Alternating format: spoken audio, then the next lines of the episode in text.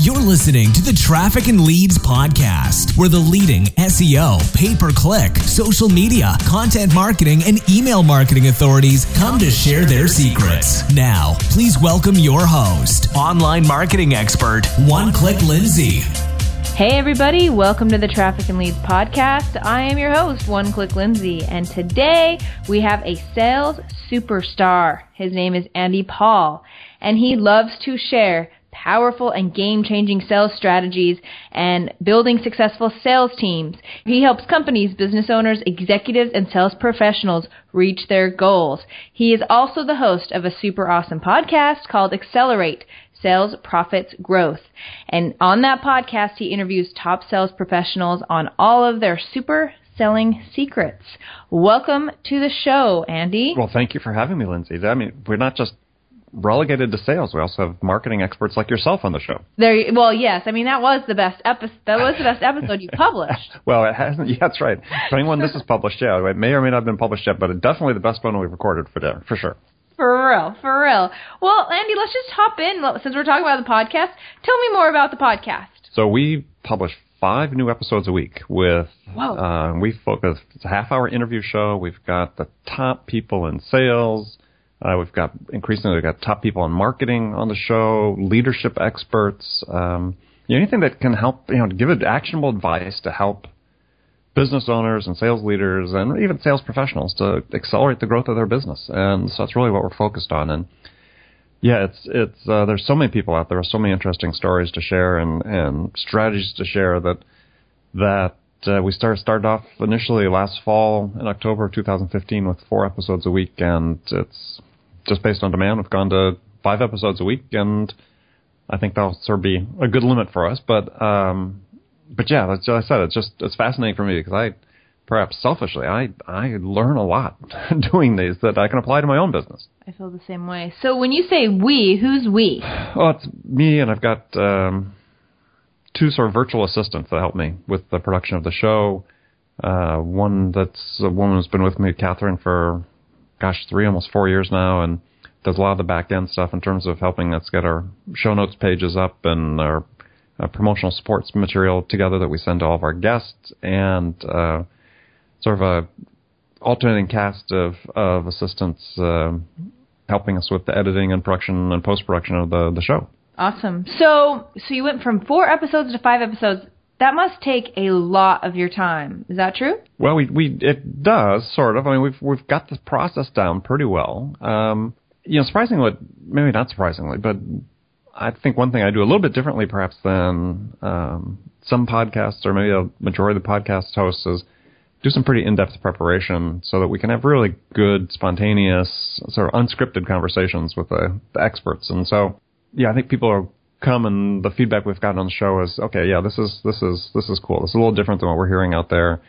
And um, yeah we've seen the audience grow as a result of it. So that the preparation probably is the what takes the most time. And then we record a couple days a week as we try to keep it uh, relegated to that. Awesome. So when you say so do you have any other secrets on how you've been able to grow your audience for your podcast besides just obviously producing quality episodes? Well, I think that's been it so far. I mean, I'm I'm learning like everybody else that sort of gets into it, sort of a new media for us, and so we're we're trying to absorb the best information we can from you know people who have been successful doing this, and uh, you know I belong to certain communities and mastermind groups and so on that you know, I'm trying to absorb absorb as much knowledge. But it really starts with with having great content and um, great guests who are going to go off script, and I think that's really to me is is the key.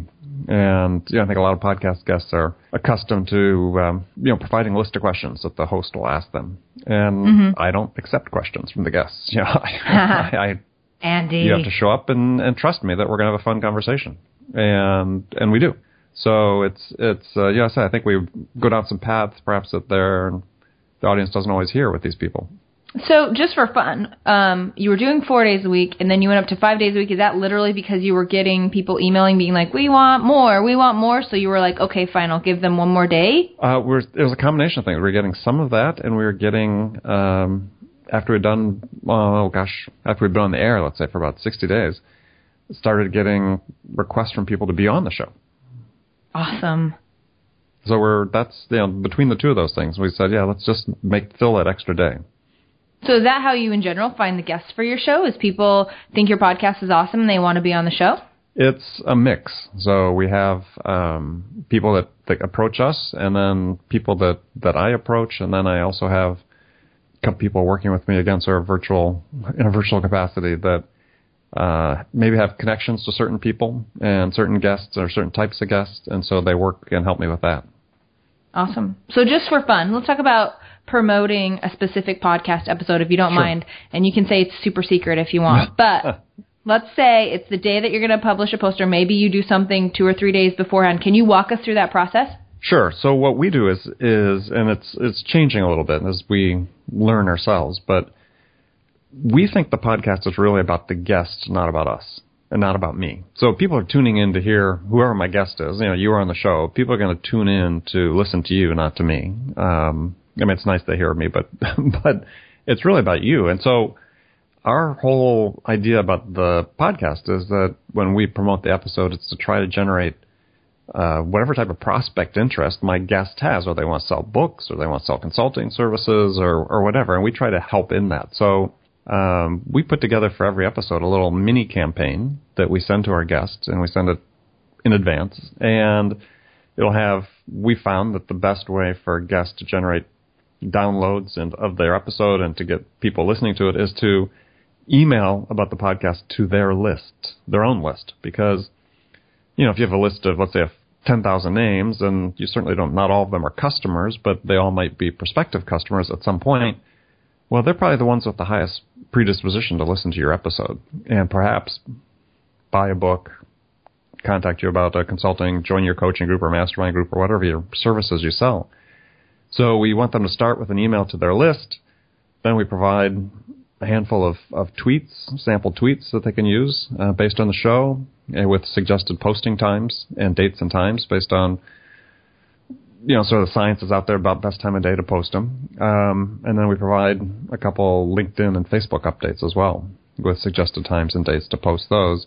And we'll send that to the guest. Said, it's usually a day or two ahead of time of the episode.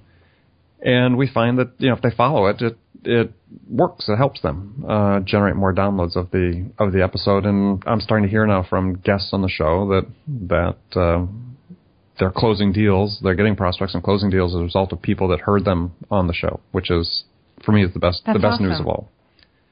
And then on our side, we we also have a, create a series of tweets and LinkedIn updates and so on that that we publish, and then it goes into our permanent rotation. So we'll have in our permanent sort of Twitter rotation, uh, we'll keep promoting people's episodes basically ad infinitum. And so, you know, couple. And what software do you use for that? Well, we've changed, or we're in the process of changing. We've been using uh, Meet Edgar, and we're changing to Buffer. Why? Um, well, my assistant who who works that just feels that it's um, a little more user friendly for her and a little more Mm-hmm. flexibility in terms of of the scheduling. Fair enough. So, um, and then we'll we'll you know share these as updates on Facebook on LinkedIn. But now what we're doing is adding another layer for LinkedIn is is starting here fairly soon. Is we're going back to um, each of the episodes and we're going to create a blog post around it that we'll publish on LinkedIn and um, use that then to try to attract listens from you know sort of a growing following that that we've been developing on LinkedIn. Wow. Well, that's the perfect segue to what I want to talk to you about next, Andy, which is LinkedIn. So, just for everybody who knows, Andy is killing it on LinkedIn. If you go and look at his profile, the man has like, what is it, 25,000 followers? Something like that. Yeah. Yeah. Which is crazy awesome on LinkedIn. So, you can whisper if you need to, but what are your secrets? I think it's it's good content. I don't have to whisper it. I'll say it out loud. It's, it's good good content. And so one of the things that I've changed, and I was inspired to do this by a gentleman who I've interviewed for my show, who's uh, wrote about this strategy on LinkedIn. Is, is he's basically using LinkedIn as his primary publishing platform for new content, and um, primarily, you know, his written content, his blogs, and so on. And he talked about his experience doing that over a year, as opposed to primarily using his, his own blog site. and just the amount of engagement with his content and the number of people following it just skyrocketed. And it just it made so much sense to me. I read this in the fall, and I thought, yeah, that that makes a lot more sense because that's there's a lot more people, a built-in audience on LinkedIn. There is people coming by my website or trying to drive traffic to my website specifically for that.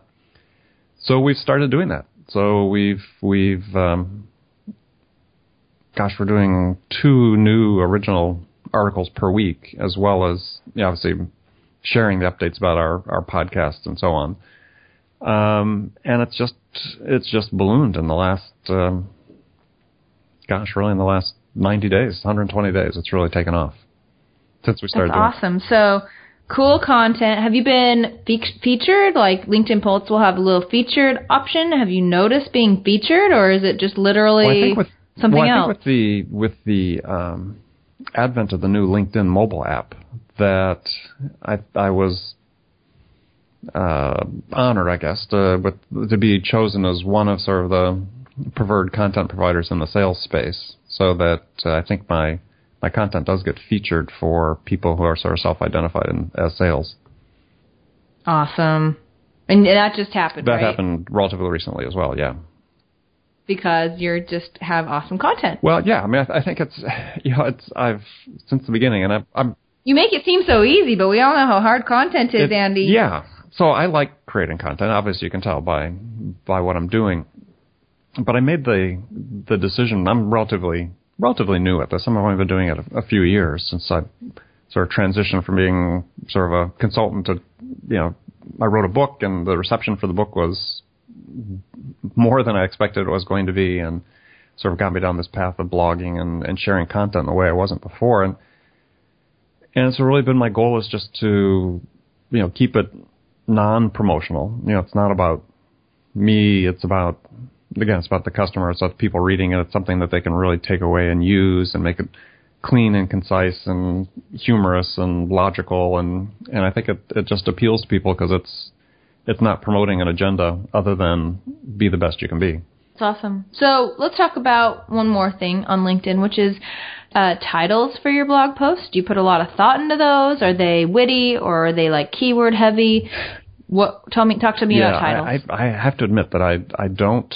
You know, a lot of people do. I don't. I don't tend to do a lot of you know search optimization on my my blog posts, and so I, I tend to write about what I a what interests me and and B, what I'm hearing when I go to conferences and talk to clients and other companies so on that that's out there that are matters of concern for a broader audience. But I, you know, it's not like a you know politician polling everything and seeing what they need to talk about, or you know, doing the searches to see what the real keywords are that people are searching for. I, I have to admit it's sort of unorthodox, but um, you know, I write I write for what I think the audience wants at that point in time, and um, changing that a little bit, changing that a little bit. So in terms of the titles themselves yeah, yeah, I, I, don't tend to do a lot of list titles, uh, but I've got some coming up. I will admit, I've got some coming up. I'll just prepare people.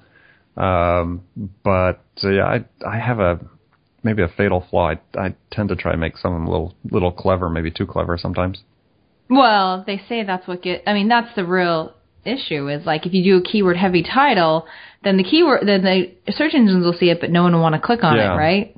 So you want to go with pithy, cute titles. So you've decided to go that way, which yeah, I respect. I try, and I I don't know how successful I am, but but I do I do try. I mean, it's to me it's and I remember talking to there's a you know that just kills it in the sales space. A friend of mine, Jill Konrath, who's you know a, the giant in the field, if you will, and and we were talking about this at dinner a year or so ago, and and she's sort of similar. She you know just she writes what interests her, and uh, you know, that's part of the fun. That's why we're in the business is, you know, sharing the things that really interest us as opposed to trying to anticipate, you know, based on keyword searches what we should write about.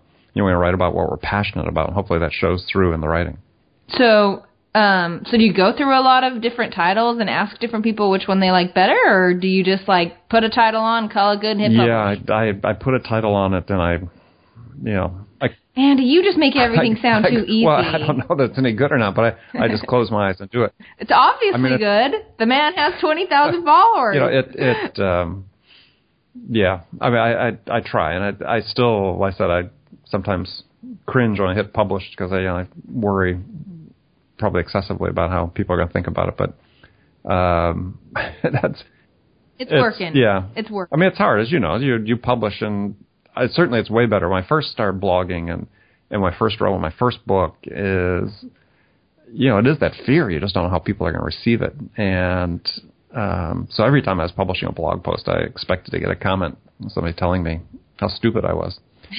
Um, Get this guy off here. but I, I, haven't gotten that too often. People on LinkedIn are fairly dignified. Yeah, I, I get that occasionally, but not not uh, not so much as to dissuade me. So, do you have a LinkedIn group, or is, are you primarily just posting updates and on the pulse? on the pulse? And um, yeah, I'm thinking about starting a group. So that is one of the things that um, has been suggested to me by a mutual acquaintance of ours. Um, so I am. Yeah, I wonder. I wonder if that would be just an easy way to pull people over from your amazing following to where you could actually like email them. Because if you have them in a group you can email them once right. a week and then maybe get them on a legit right. list. yeah so that that um like i said our i, I laugh because lindsay and i share a, a business coach. Um and she's been working with him for a while. I just started fairly recently. But yes he did suggest that just last week as we were talking that i should consider that. Oh yes, well there you so go. it's on my list yeah, it's yeah, an idea. idea. Um, let's speak about that anyway. So, how are like how, what are you doing with these amazing followers on LinkedIn? Are you trying to list build at the end of your article? Do you ask them to go to your page and sign up for you know amazing Andy Paul? Or we do what are you doing? fairly selectively at this point in time, and so part of part of the, the strategy, such as it is, is that. Um, yeah, I want people to feel that first and foremost when they interact with my content, that again, that it's just about the content and them. And so, give an example. So I've I have a fairly large library of tweets that that is growing, and but uh, most of those tweets don't have links on them. You know, they're just pure sales content, and um, people really like that. and so, mm-hmm. yeah, we sort of take a little bit of that over into the the blog posts as well. So we're just we're not trying to sell every time we publish something. But do you sometimes yeah, do. put? Are you trying to we get do, and we're we're doing it more frequently in conjunction with. Um, yes, on the blog post we're going to be pushing, putting up about the uh, the podcast and so on for sure. Awesome. Do you try? Um, do you have any? Are you trying to build your list based on podcast listeners right now? Uh, we're doing some of that, and it's it's actually we've had a fairly strong uptick in the subscription to our newsletter based on people that you know, go to the website and the show notes page and, and then also subscribe to our, our newsletter.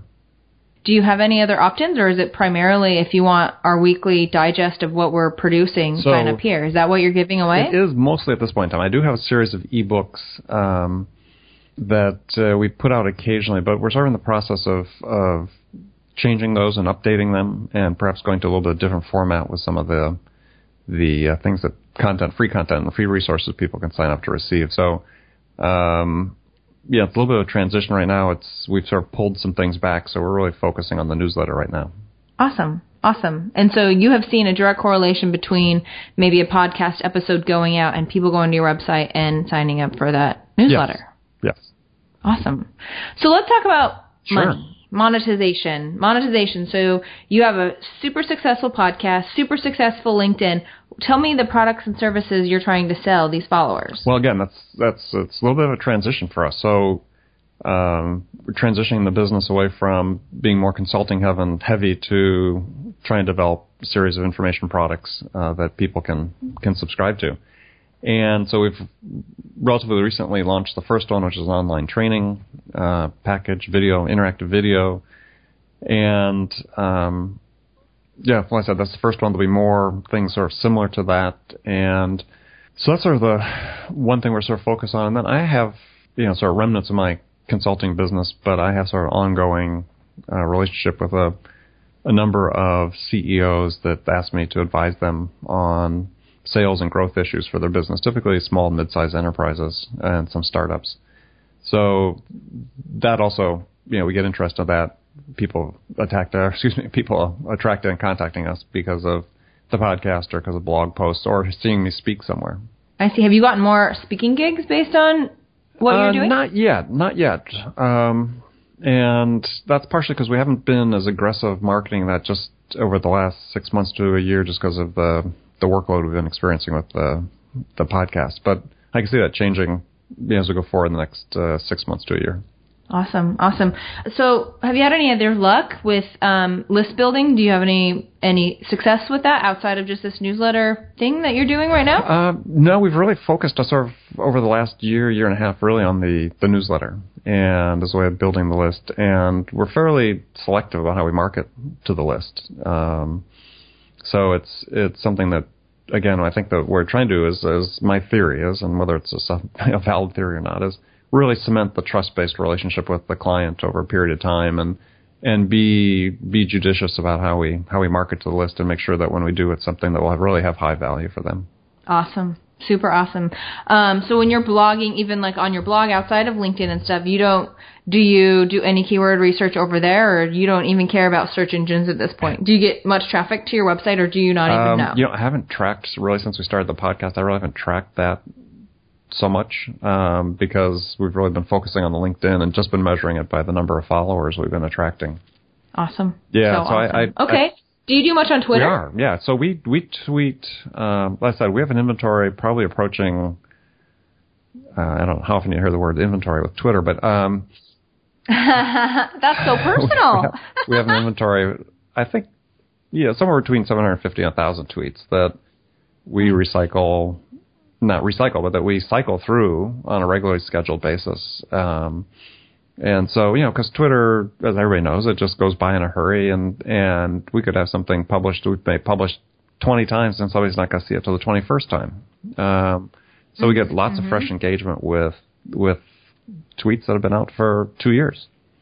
But again, they're they're these sort of pithy, concrete, what I call uh, sales fortune cookies that uh, that people get a lot of benefit from because it's just a sort of sales thought of the day. Like I said, a sales fortune cookie that gives them they can absorb really quickly, and people like them. I said they we get a lot of feedback on it.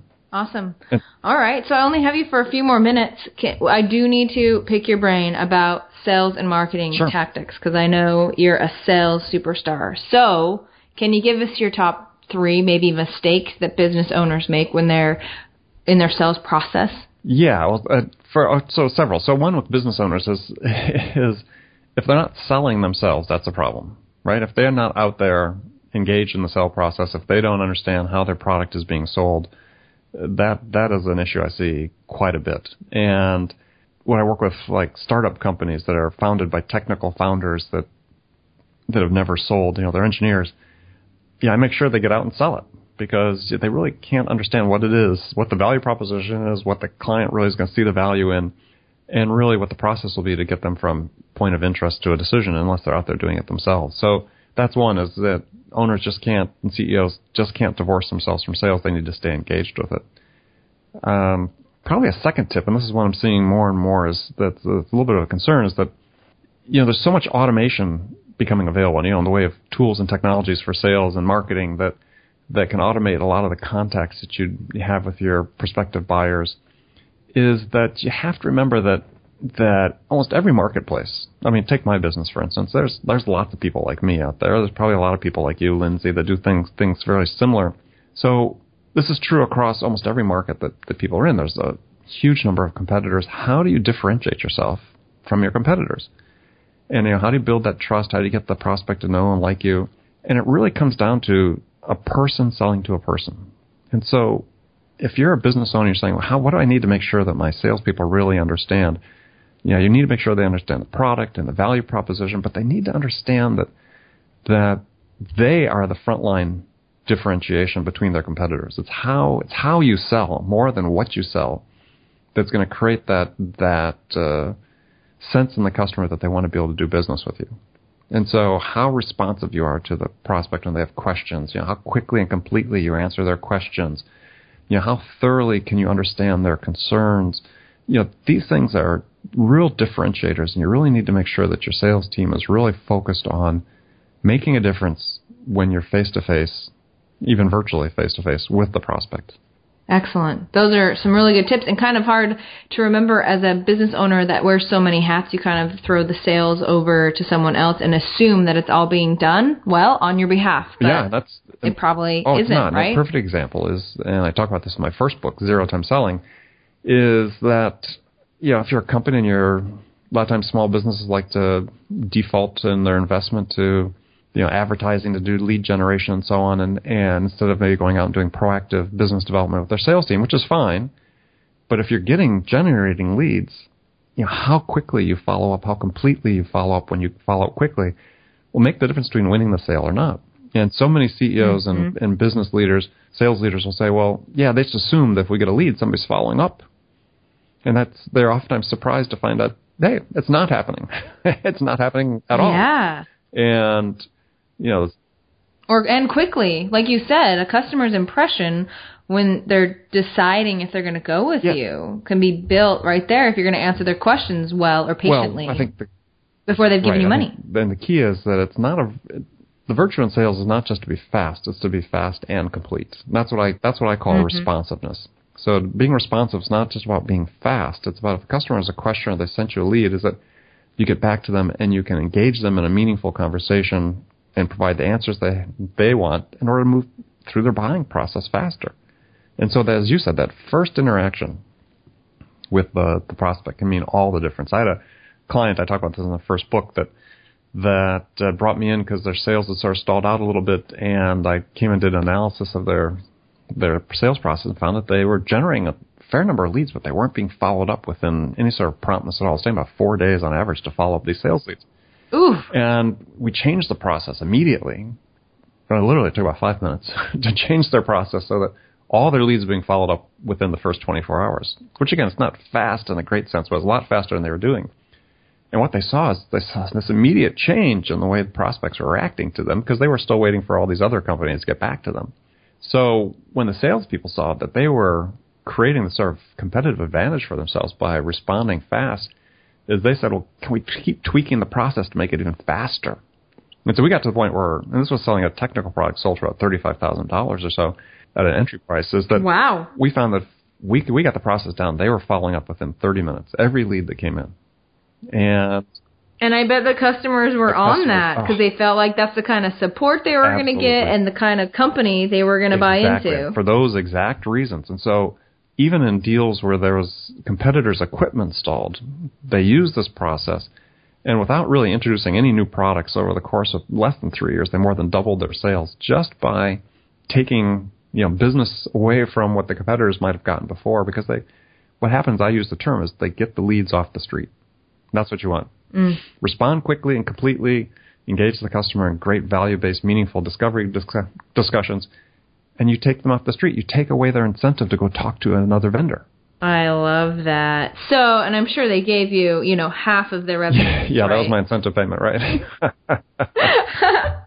it seemed like such an easy fix. How can they even pay you for it? Yeah, well, if it was that easy, they would have thought about it themselves. But I know, I'm but kidding. yes, no, it, yeah. and so it's it's really is a lot of times it's the simple things that have to do with how you interact with that other person, and and so let's not get so carried away by automation that we forget that at the end of the day, it's a person to a person making that decision. Very true. All right, Andy. Unfortunately, I've taken up all of your time today. So before we go, remind us again how to find the podcast, why we should listen to it, and anything else you want us to well, know. Well, we'll start with why you should listen to it because I, you know, USP maybe, right maybe now. Maybe modestly, I think it's the place you can go for the most intelligent educational information about sales and marketing and sales automation and, and the things that are really important for people trying to you know grow their quickly grow their businesses.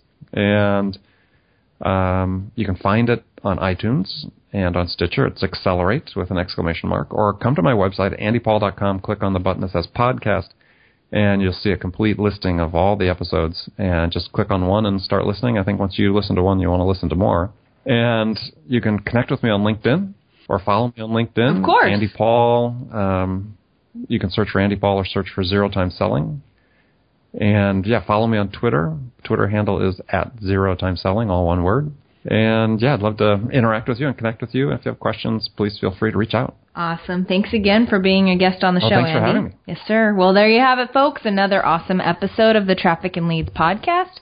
I'm your host, One Click Lindsay, with trafficandleads.com, where the solution to your slow growth is just one click away. You've been listening to the Traffic and Leads podcast, featuring online marketing expert One Click Lindsay. Tune in each week to experience Lindsay's unique gift for helping entrepreneurs and small business owners accelerate the growth of their business by strategically getting them more traffic and powerful leads.